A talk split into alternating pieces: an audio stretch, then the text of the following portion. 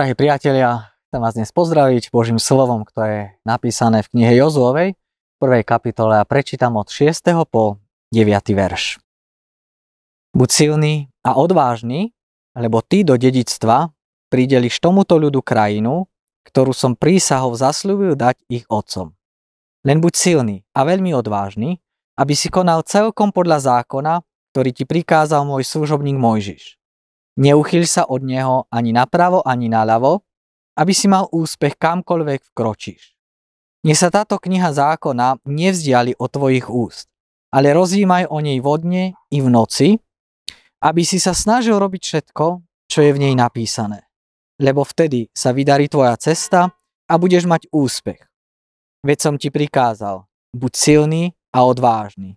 Nestrachuj sa a nezúfaj. Lebo hospodin tvoj Boh bude s tebou, kamkoľvek pôjdeš. Amen. Drahí priatelia, vy, ktorí sledujete toto zamyslenie, chcete slúžiť Bohu? Ja si totiž myslím, že väčšina z tých, väčšina z vás, ktorí ste ochotní sledovať tieto zamyslenia, chcete. A čo si myslíte? Aké predpoklady by mal splňať Boží služobník? Aké predpoklady má splňať ten, ktorý chce slúžiť Bohu? Už ten prvý predpoklad, ktorý vidíme, je, že Pán Boh si používa slabých. A toto máme trikrát počiarknuté. Viete, akým spôsobom? No už trikrát pán Boh tu v tomto krátkom texte hovorí Jozuovi, najprv v 6., potom v 7., potom v 9. verši, len buď silný a buď veľmi odvážny. No dobre, a čo to vlastne znamená? Vary to znamená, že skôr, ako si nás pán Boh môže použiť, musíme sa stať silnými. Ak by to bolo tak, v tom prípade mnohí by boli dopredu diskvalifikovaní. Jozua totiž nie je žiaden superman. On vôbec nie je nejakým silákom. Prečo mu pán Boh hovorí, nestrachuj sa a nezúfaj? A čo vlastne tým pán Boh hovorí Jozuovi? No, musíme si uvedomiť, že Jozue to nie je nejaký nováčik vo viere. On dlhé roky bol v podstate Mojžišovým asistentom, bol ostrieľaným pracovníkom a pán Boh mu napriek tomu hovorí, nestrachuj sa a nezúfaj. A prečo mu to hovorí? Nuž, pretože všetci dookola počuli, ako sa Jozuovi triasli kolena. No ale čo tieto slova zároveň prezrádzajú o Bohu? Lebo o Jozuovi prezrádzajú to, že to bol ustrachaný, bojazlivý človek. Ale o Pánu Bohu to prezrádza to, že Boh si práve takýchto používa. Ustráchaných, slabých ľudí. A to je veľmi, veľmi zvláštne. Svet dnes totiž hľada silných ľudí. No a Pán Boh hľada slabých. Svet hľada sebavedomých, hľada odvážnych, hľada nebojácných. No a Pán Boh hľada bojazlivých, nesmelých a ustráchaných. Prečo je to tak? Pretože ty silný, ty smelý, ty sebavedomí, ty dôverujú sebe, ty sa spoliehajú na seba.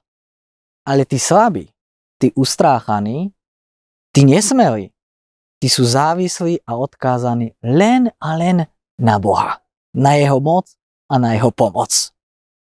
No dobre, ale čo potom ty silný a sebavedomí? To znamená, že Pán Boh ich už nikdy nemôže použiť? No samozrejme, že môže. Môže, ale ich musí najprv polámať. Najprv ich musí pokoriť. Tak, aby tí silní sa stali slabými. Božie dielo totiž nestojí na silných ľuďoch, ale Božie dielo stojí na silnom Bohu. My sme najužitočnejší pre Pána Boha vtedy, keď sme najslabší či sa nám to páči alebo nie. Pretože vtedy, keď sme nutení opierať sa vo svojej slabosti o Boha a nie o seba, vtedy Pán Boh jedná. Vtedy vyjde najavo jeho moc.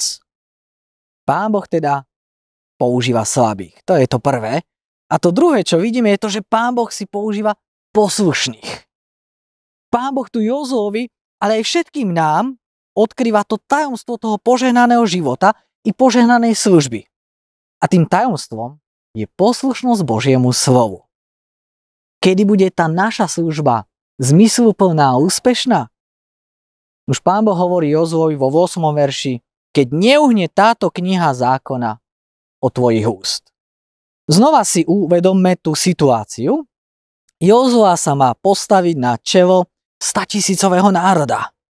Ak je niečo, čo z nášho pohľadu tento muž potrebuje, tak my by sme ho možno poslali na nejaký manažerský kurz, lebo povieme, že on potrebuje organizačné schopnosti, on potrebuje manažovať, riadiť. Ale pán Boh tu hovorí, že sa má prihlásiť do biblickej školy. Zvláštne. Má dňom i nocou rozmýšľať o Božom slove. A toto sa má stať jeho prioritou. No a toto sa musí stať prioritou každého, kto chce Bohu akýmkoľvek spôsobom slúžiť. Pán Boh tu od Jozu čaká, že v prvom rade musí byť tým mužom knihy, mužom Božieho slova. No ale pán Boh vidí, že Jozue má mať nielen ústa plné Božieho slova, má ho nielen vyučovať, ale on má túto, túto knihu zákona aj sám činiť. Poznanie ho má viesť k poslušnosti, lebo až to vedie k požehnaniu. Čo z toho, že veľa z Božieho slova poznám, keď ho neposlúcham. Niektorí neposlúchajú písmo, lebo nepoznajú písmo. Iní ho poznajú, ale tiež ho neposlúchajú. Čo z toho, keď poznám Božie slovo a Božiu vôľu, ale ju neplním? Musíme žiť pod autoritou Božieho slova. Lebo Pán Boh používa slabých, ale poslušných. Viete, ono s našou slabosťou Pán Boh nemá problém. Pán Boh nemá problém vykompenzovať našu slabosť svojou mocou. Ale naša poslušnosť sa nedá ničím nahradiť. Slabosť nie je prekážkou, ale neposlušnosť je prekážkou. A preto sa slabosť musí spojiť s poslušnosťou. Lebo takých ľudí si Pán Boh používa v svojej službe. Kiež by sme takými boli. Ja v prvom rade a vy spolu so mnou tiež. Amen. Pomodlíme sa.